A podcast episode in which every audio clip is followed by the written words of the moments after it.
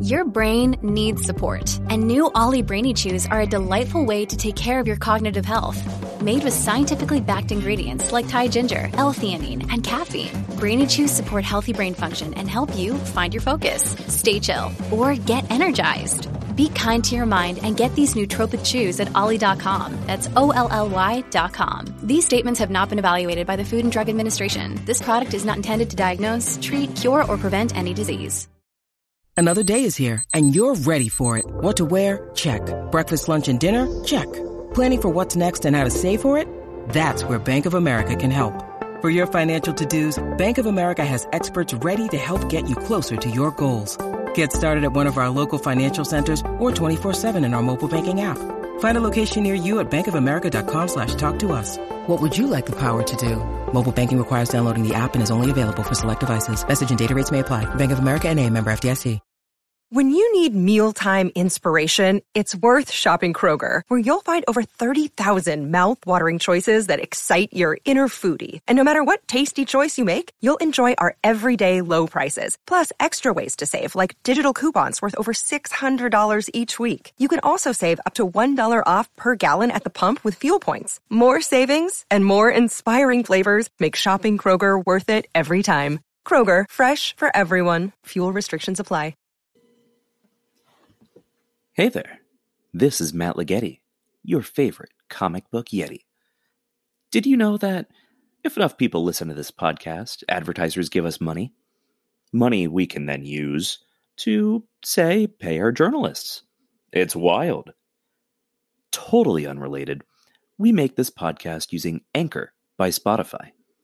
If you haven't heard about Anchor by Spotify, it's the easiest way to make a podcast with everything you need all in one place. Even Grant can do it, and he's a grandpa when it comes to technology. Love you, Grant. Let me fill you in on what some of us in the industry call reasons to believe. Anchor has tools that allow you to record and edit your podcast right from your phone or computer. When hosting on Anchor, you can distribute your podcast on listening platforms like Spotify, Apple Podcast, and more and they make it super easy. It's everything you need to make a podcast all in one place.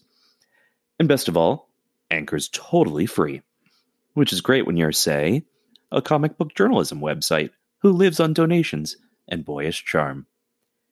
Download the Anchor app or go to anchor.fm to get started. That's anchor.fm. And hey, I love you.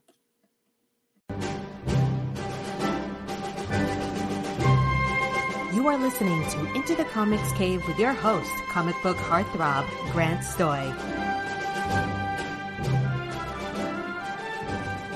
Hello, fellow humans, and thank you once again for tuning in. Uh, I'm Grant Stoy, and with me today is an artist you may know from her work on Spider Ham. You may know her from Aggretsuko, and you may know her from Gumball, and you may know her because she's a hell of a dog mom. Please uh, welcome Shadia. I mean, hello, Shadia. Hi. How, How are are you doing. Grant? Oh, I'm I'm awesome. How are you? Pretty good, actually. So, Shadia, let's just get right into it. I want to know where did you grow up? I actually grew up in Colombia, the country, the one that the Disney movie is based in Encanto from. I I grew up in Barranquilla, which is uh I think usually the highlight that will make people know like, oh, it's the city is that both Shakira and Sofia Vergara were born there, and I was born in the same city as them. Oh my gosh, that's that's pretty like two pretty big pillars to be from there. Yeah, it, it's a really nice city. I miss it a lot. But I basically grew my entire like childhood there until I turned 18, and after that, I went to Savannah, Georgia, to to go to SCAD, Mhm. and I was there for like nine years of my life until like 2019. I basically moved out, and I'm living here Well, or in the Atlanta area. Growing up in Colombia, like how did that affect you? how do I explain this? My family was very like not into the arts. Really? Yeah, so they were like basically a very like I had to prove myself, and even then I was met with some resistance uh, because they did not see art as a, like a very like money giving job. And don't get me wrong, it's hard mm-hmm. to make it out as a freelance artist, but they just thought it was very like either you're gonna starve unless you become big, a big artist like Botero, uh, mm-hmm. Fernando Botero. If you know the chunky people, that's Fernando Botero, and he's a very famous Colombian artist. So they really did not see that you could make a career in comics until like I finally started making a job in comics. Mm-hmm. Basically, it was like hard because they will like only teach me like fine art. And I think back then it didn't I didn't realize that like those were bases that I was gonna have to learn sooner or later. And and also part of it they were just teaching me to do art in a certain way that even after the basics, they just wanted me to uh, to do a certain route that I was like not happy with. So the art classes will really bore me. But if I say, hey, I wanna, there's like this like little manga class that they're offering, they'll be like, no, we're not doing that. You're learning fine art if you're want if you want to learn art. Oh, they just did not like me watching anime. So was was anime your gateway into uh, cartooning style? Yeah, it was very like I want to go to manga and make go, to Japan and make manga. I was like that childhood dream, and especially when we had somebody from SCAD come in and told me like, oh yeah, we offer like ma- manga electives. I was like, oh my god, I'm doing this. I think they unfortunately they took it out by the time I went in, but like at that point my influence in comics has changed like so much and knowing that there's like so much more stuff that is not just like American comics and uh just manga. And even then for me American comics because it was all that I had access to was like just a very like adult kind of nitty-gritty stuff like New 52 and stuff. Yeah, yeah. Or just Watchmen. Oh no, don't get me wrong. Like the first like Amer- American comic that I bought was Watchmen. Oh geez. Yeah at 12 years oh, old. Oh no. I mean, I, I, I like, I, I was like, no, no, wait, not 12. 14 to 16. Sorry, that was like a big gap. I don't know why I said 12. I'm so sorry. Time travel is hard. Don't worry. Time travel it. is hard. Memories are hard. But I, my first American comic was uh Watchmen. But the, if it doesn't doesn't help, my first like actual manga was Ranma and a half, and they were like boobies galore. And I, I don't remember. Say. And I do remember I got that one at 11. I was like, oh my God, this has so many titties. How did my parents never saw that? I never know. But I would like just, they just let me have one volume and I, that I will like read it back and forth and like try to copy the artwork. And that's how I kind of self taught myself. Right. And then when I went to SCAD, I was like, there's so many things that I can do what the hell? And I, I will like just study Scott Pilgrim. I will study Kara yeah. I will like basically realize like, oh my god, French comics are a thing. Oh my god, yeah, Tintin and Asterix. Like I grew up with the TV shows. I was just not aware that these were comics. So knowing that they were comics and there's, there's like a whole genre of a lot of stuff like alternative comics, underground comics, the Franco-Belgian comics, I was like, oh my god, I am missing out. So at this point, I'm still like try. I feel like I want to figure out what my style is. I, I have a style, but I still feel like I want to perfect it to just be its own thing and just be like that is my stuff. Right. My the way I draw people is this way, mm-hmm. and not just like feel like I'm trying to copy other people or just like like I'm a very slow learner, and I feel like that that's because I didn't have the chance to like learn stuff in advance compared to like a lot of younger people or people who had access to all of these mediums. Mm-hmm. So trying new stuff can get really frustrating for me sometimes. So I have a hard time figuring out like new stuff a lot of the time. Well, I'm curious to, to kind of go back to when you were talking about your family. At what age did you start showing an artistic proclivity? And then your parents were like, no, no, fine art. Uh, basically, since I was a kid, like I think like when I started like on nine to ten years old, I will like draw, and I will like draw Digimon a lot too because I was like a Digimon kid. Mm-hmm. So I will like try try to draw them and and my will like whenever I don't know if they do this in the U.S., but like every school quarter or no, every school semester. They will basically will sit you with a teacher and tell talk about your grades and stuff like that. And I, uh, I was like, uh, she draws a lot in class. It's really bad. But the thing is that it was like one of those things that because I was drawing, I was able to pay attention. But whenever you force me to like not draw, I will get bored and not pay attention. I'll make yeah. things worse. So it really irritated my parents to the point that I was like only allowed to draw an hour a day. Oh no. It was really bad. So I was like uh it was a lot. It wasn't until like uh I had the chance to do a thing called IB, which is the International Baccalaureate, which is like a program that allows you to get better accesses to more international colleges. I failed mine. I don't know why I did it. It was terrible, but I was allowed to do an art one. Basically, I think after that, uh, I, I had this project where I basically redrew. I just did all the fairy tales, and I said like, well, fairy tales is the starting point for us as artists to do stuff. And I basically did illustrated my own fairy tales and did it like as an art thing. Like I think my favorite project, and I don't, I I I lost all the pictures of those projects when, but basically what I did and it's really hard to describe it via words. So I basically drew a Rapunzel in a paper towel in a balcony, and I actually managed to get actual doll hair, tape oh, it wow. into the hair of the Rapunzel, and then draw a little paper cut out of the prince and have her like climbing like a tower that was like attaching to like a, a, a stick and then like my mom bought me like some like de- decorative like uh, little roses for decoration and just tape it around like the tower so it'll look nicer. And basically that's how i did like my rapunzel project. And then for like the alice in wonderland project what i did is that i drew all the characters carefully cut out the entire background and then i taped the background to a piece of uh fabric my dad gave me that looked very like psychedelic Okay. And make it look like she was going down it. And then my sister, like my entire family was like, oh my God, this is actually kind of cool. They like all joined forces to help me. So the other thing that they did is that my mom, my sister, like taped a bunch of like playing cards to make it look like they were like spilling from the Alice in Wonderland poetry. Oh yeah. Yeah, it was like a lot of fun. And I think after that, like a lot of people saw my work, and then my parents were like, "Okay, I guess we'll let her go to art school."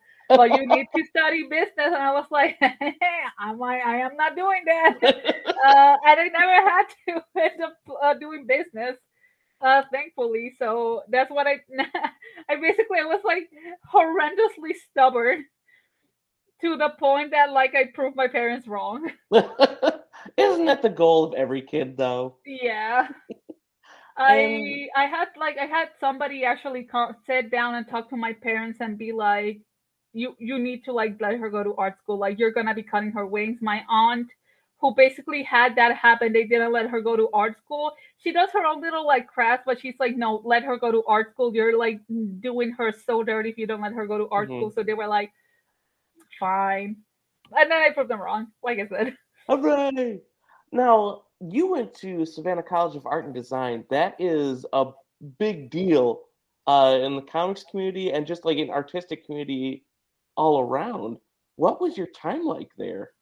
A lot of like uh, I think I, I talked about this in one of the comics that I did, and basically I just had a huge identity crisis with like my art and who I was as a person. Just because like the thing about Barranquilla that is kind of slowly starting to change is that people don't mind their business, so you have to be a certain way or look a certain way uh, and act a certain way just to be socially accepted.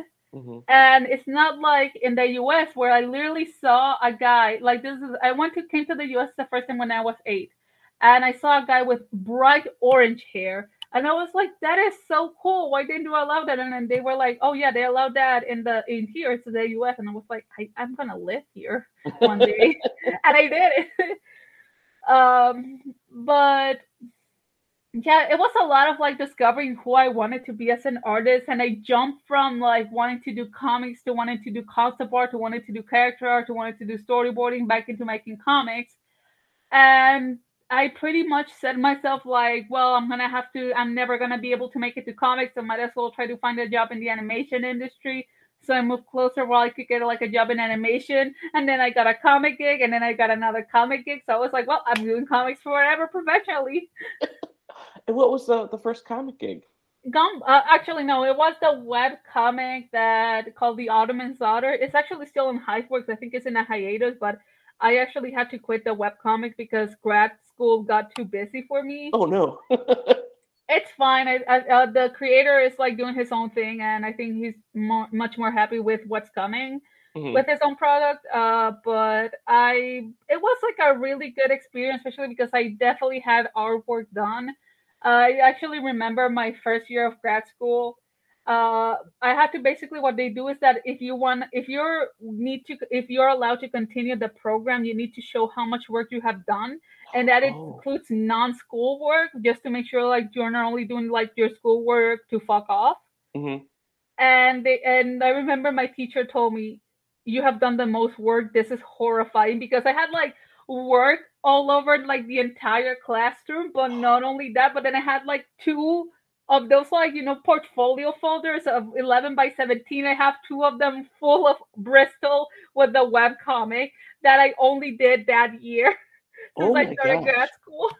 Wait, did you do that? You you did that traditionally? You didn't use? Yeah, it oh was. Oh my gosh!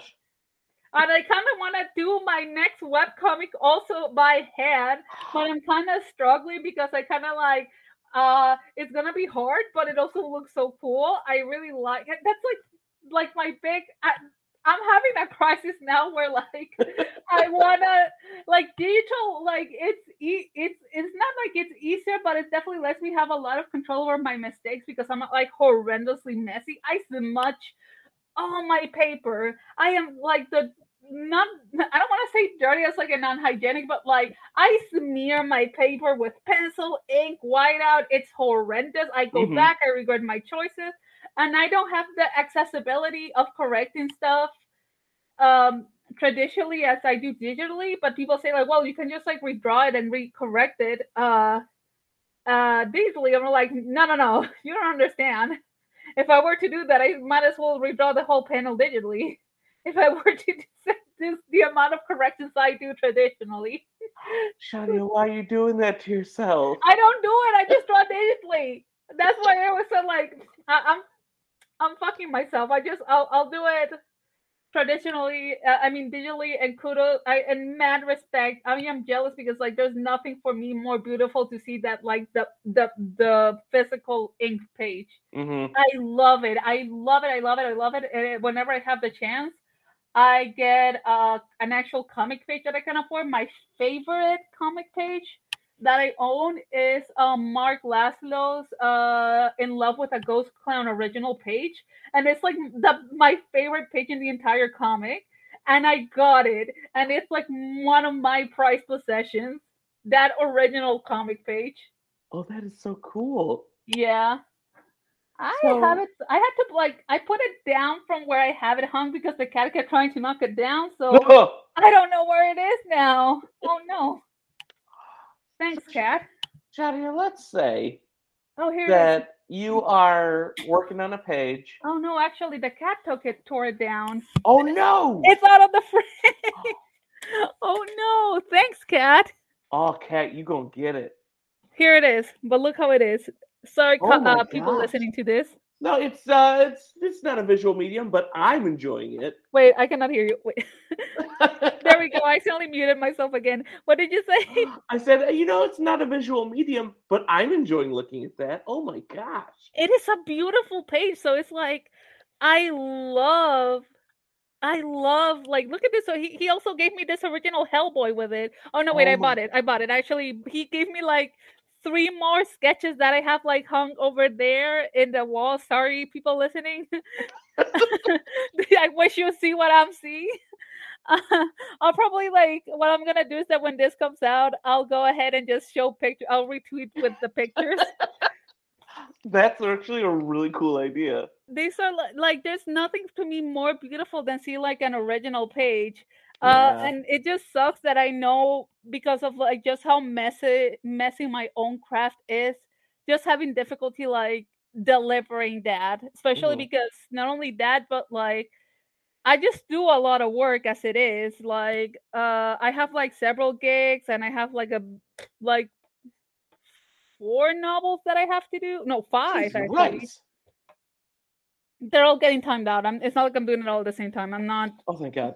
I am not a masochist. They they're all spaced out. Like currently I have like five novels lined out. I just delivered a little like black and white book that I it's gonna come out hopefully soon. So yeah, I do have a lot of work, and if I were to do that by hand, I'm, I'll pour my my white walls will be gray. at this point, just, just to put it nicely.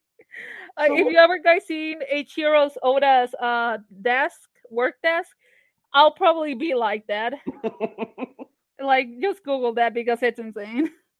so when you're working, do you have any sort of music or TV in the background?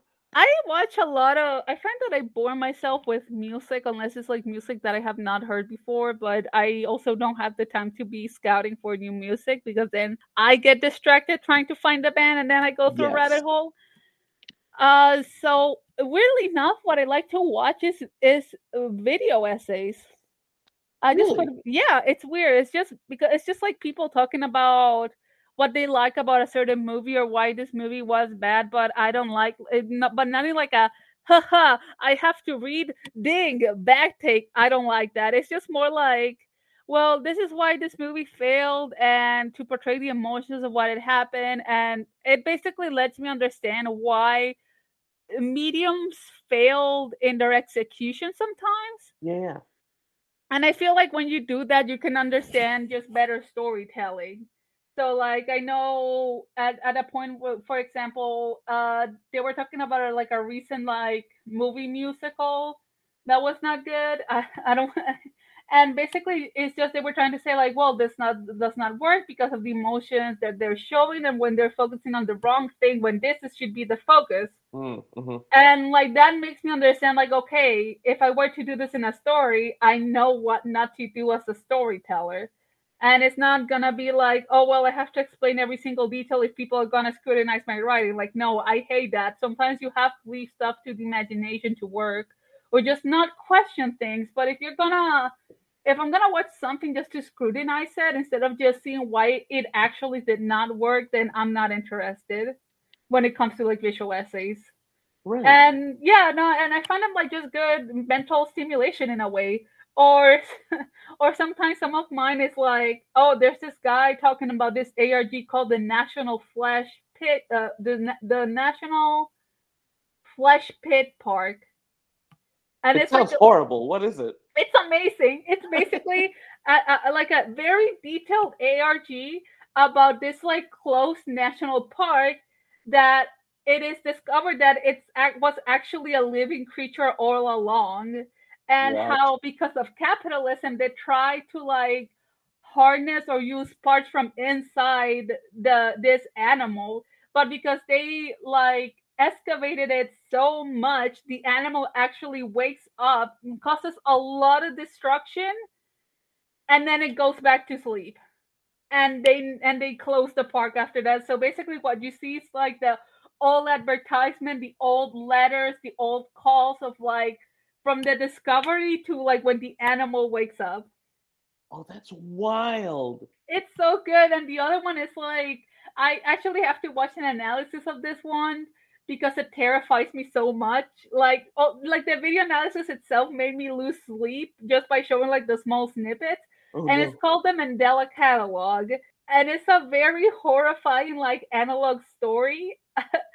and I, uh, all I have to say is like if you're terrified of the idea of like doppelgangers or people inside your TV or house or very like religious like horror, I super do not recommend watching it because it's like generally horrifying for me. And I haven't even watched the actual videos. I saw an analysis of them. That's terrifying. Yeah, no, I, I sent it to a friend and he's like, you know, it was spooky, but now I'm like with the very what if? What if it, it happens kind of like fear in the back of your head? Oh no, I I don't need that stuff living in my head. It, it's No, great stuff, but okay, the Flesh Pit National Park is not terrifying. It's really cool if you want to watch that, but if you want like the good, good horror, I recommend the Mandela catalog. Johnny, I have a question for you. Yeah. Do you think that it's fucked up that Goofy and Pluto live in the same universe, but only one of them gets to wear clothes? Oh God. Oh man. It's kind of fucked up. Yeah. It's weird. Like, they're both dogs, but one of them it has a collar around his neck and is totally naked. It kind of makes me think of like gargoyles, where you have like the gargoyles that are the actual like gargoyles, like Goliath and Hudson, but then Yeah, you yeah. have the one that is like the little doggy, and it's like, is that like oh, What am I- Bronx? Bronx? Yeah, and like, what am I supposed to make of Bronx? Is he like a pet gargoyle or is something? Oh no, no! I didn't want to think about that. Oh. So, like Um, Bronx and Pluto, are they just like? Do you think they're pets, or they're just like the dumb ones? no, don't say that. Oh my god, that's horrible. Like that's kind of fucked up. It's kind of fucked up. And the thing about uh Pluto that messes me up still is, do you remember when he opens his mouth? He has all flat teeth. Oh yeah. Mickey Mouse's dog leads him around, only has a collar, totally naked. Oh my Flat god, teeth. no! I don't want to. That's horrifying. See I- that that and that opens the door as if is that Pluto's thing. Don't say that. Oh my god, man! I don't know what to tell you. It's of fucked up. Now that is, you know it, it's very like and i think uh, the amazing world of gumball ironically of all things because i work on it what it's very like don't think about it too hard kind of situation so i really don't think about it because like there's no point and we're gonna get into really bad territory if we think about it kind of deal so i like i try not to think about it well, Chatty, I got some I got some news for you. oh boy We are at the part of the show where I ask you the five standard questions that everyone has to answer. oh that's fine as long as it's not like fucked up yeah, with that, that one was that's that's something I'm going to be thinking about late into the night, especially because of Bronx. i I wish told hadn't you said that. That makes it really messed up. So, number one, what is your favorite comic book sound effect? oh my god kapow Kapow. kapow. I don't know. It's just like it's like the not the initial impact was not enough. You kind of have to get the sound wave just like kapow. So Just like you just just like extra force on it. It's like it's too strong for like it broke the sound barrier with the pow after the ka of the hit. And so the the the Ka is going to be like smaller than the pow. Yes, always. For me, the the the pow is like the the the force of the impact rippling through the target. For me, that's why I like kapow. Oh, that's a good explanation. I like that too. Number two, what is something about sequential art that you love? I feel like in a way, it, you have more control of certain parts, like the in the pacing, mm-hmm. and you can show smaller details that are sometimes like more animated mediums cannot show you. Uh, I think that it. I think it's a little bit different now because in the age of streaming, you do have you can like vary the length of episodes. But let's say if I want to show a character's like more soul expressions, and sometimes I feel like I want to show like the really important expressions, I can do that in several comic panels. But not only that, but then sometimes if let's say I wa- was to make a two-page spread, Oh, I don't have to do a whole tracking shot. I can show the entire thing of what's happening all at the same time in one page in one drawing. I think that's cool. And I feel like sometimes like the especially with I think I'm gonna quote Hirohiko Araki from JoJo's Bizarre Adventure in this, and I, I quoted this before. Comics, especially with black and white, can let your suspension of disbelief in a way that sometimes other comics or other mediums cannot. And he put it as an example, I think, in his in the second part of JoJo's Bizarre Adventure. There's this character named Kars, and he basically can manipulate the bones in his body to become blades, and they come out of his arm. But in the comic, he shows it as like a weird amalgam of like flesh and bone. Oh. But when it went to be animated, it's just like the bone coming out, and that's it. It didn't look like just like it can be a combination of both, and it's like it's like the comics medium, especially with how you show it, it can like create a suspension of disbelief that sometimes is not as possible when the medium becomes animated. And not animated as in like 2D animation, but also like 3D and live action. Maybe Mhm. what you want to portray portrays a little bit more limiting because I feel like that has happened with also like Junji Ito's horror. A lot of people have complained that the moment it becomes to uh to, to a different like a more moving medium, it loses a lot of like the grossness and the thing that makes a Junji Ito. And now, kind of on the flip side of that, Mm. what is something about making comics that you dislike? How the industry can be sometimes. Just like people and the in the comp the big companies can be sometimes just you know uh, accepting unions and Mhm. recognizing them kind of deals or sometimes definitely um, it's a lot of stuff it's definitely like the advantage that certain people have over more marginalized groups um, whether we want to admit it or not i feel like that's still like people take certain people in a certain position of privilege and do give them even if it's on unconscious uh, favoritism sometimes in the industry that can happen a lot uh, especially with the more and there's also like the issue with like performativism within the industry too that i feel like happens like a lot. And also this is just more like the community itself uh then when it comes to like the industry industry for me is just a lot of them companies say like we want to support our artists but then when you like see they take advantage they still go ahead and take advantage of the smaller artists or the newcomers Yep. so like if I were to work on the same industry and I was get paid a certain good, very decent wage, but then finding out that an, um, a peer of mine who's a newcomer or just not uh, or just not working at as a big uh or or working like on, on a different IP or a different property or like something that is just more original get paid like half of the wage for sometimes even more work than what I do. Yeah. So that for me is like the issue. And I feel like now that people are being more public about that stuff and just being more outspoken, especially not hiding how well, how many others are getting paid, I feel like it that definitely has the chance to change, but not. I think it won't happen unless like the community itself also steps up to the plate out of fear of like their careers being hindering uh, for being honest and truth or just like doing the right thing. Right. You know, that's definitely, yeah, that's definitely true. To bring things up a little bit, Mhm. now, what is your favorite curse word that's not actually a curse word?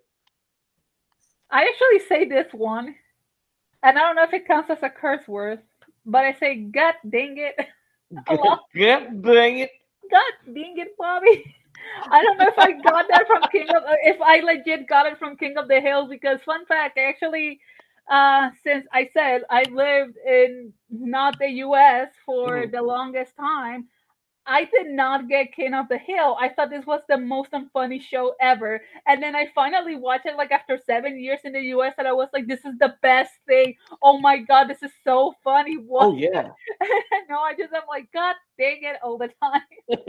God dang it, Bobby. God dang it, Bobby, that boy ain't right. and, and I don't know, I think God dang it a lot. So yeah, maybe that's like my favorite cuss word. That is not a cuss word, but like there's nothing more satisfying than say like a good old fuck Oh, yeah.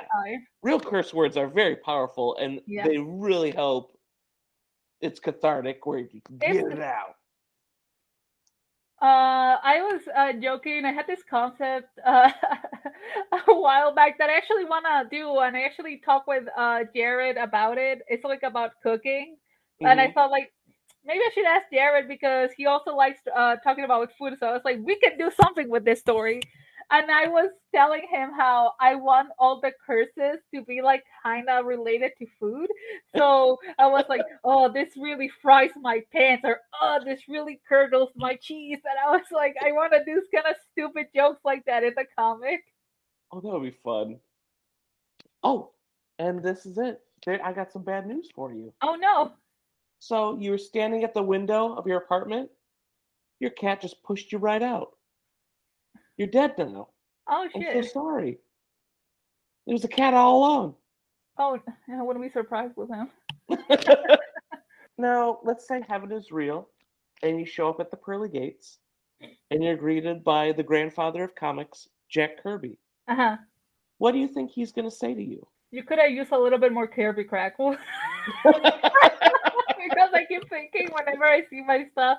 I did um for school. I did a little like a two pager, two or three page Static Shock uh comic. Uh, and I was like, oh man, Kirby Crackle is awesome because I drew. I think I have. I'll have it somewhere. If I find it, I'll definitely show it. Yeah. Uh, and I drew Static Shock with Kirby Crackle. How did that go? And look up, my teacher loved it, and he. I also like did like a a different design for Static where I actually made him look like much younger. Uh, and I gave him a very homemade suit. And Mm-hmm. also gave him like a little gap between his teeth that my teacher loved. Like, I just, I think uh, if I find it, I'll definitely show it. And I kind of want to redo it one day just because I really like how it, that looked. But I basically gave him Kirby Crackle for his powers. Oh, that's awesome. And I was like, I should probably do Kirby Crackle more. It looks kind of cool. And I have a, a few projects that require, like, not required, they're going to have magic in them. So maybe it will be interesting to show it as Kirby Crackle instead of like a push, uh, kind of, you know, like a little like blob of smoke or something. And not to uh, rub wound, rub salt in your wound, but uh, on Clip Studio Paint, there are Kirby Crackle brushes. That's literally what I used when I did the static comic. I'm like, "Ah, Yes. yes.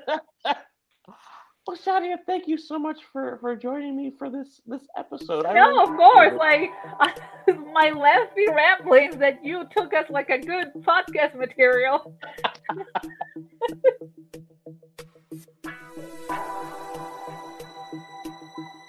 This has been a Comic Book Yeti production. You can find new episodes on Spotify, Apple Podcasts, Stitcher, and anywhere podcasts stream. For more information on the Comic Book Yeti, please visit comicbookyeti.com. And for more of Grant, visit grantstoy.com or on Twitter at Grant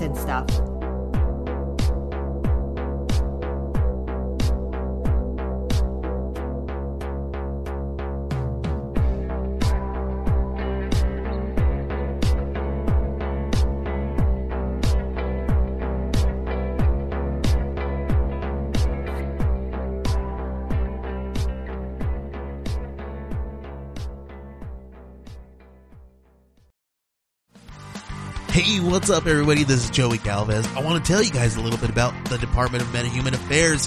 This one is a story about a team led by a retired sidekick, two felons, a failed actor from Broadway, and a reprogrammed cyborg. But their first mission is to stop the criminals who have robbed a bank, and they will have to set the world at ease. You're gonna get 180 pages of entertainment action packed awesomeness right here in the first six issues in a collected hardcover volume one.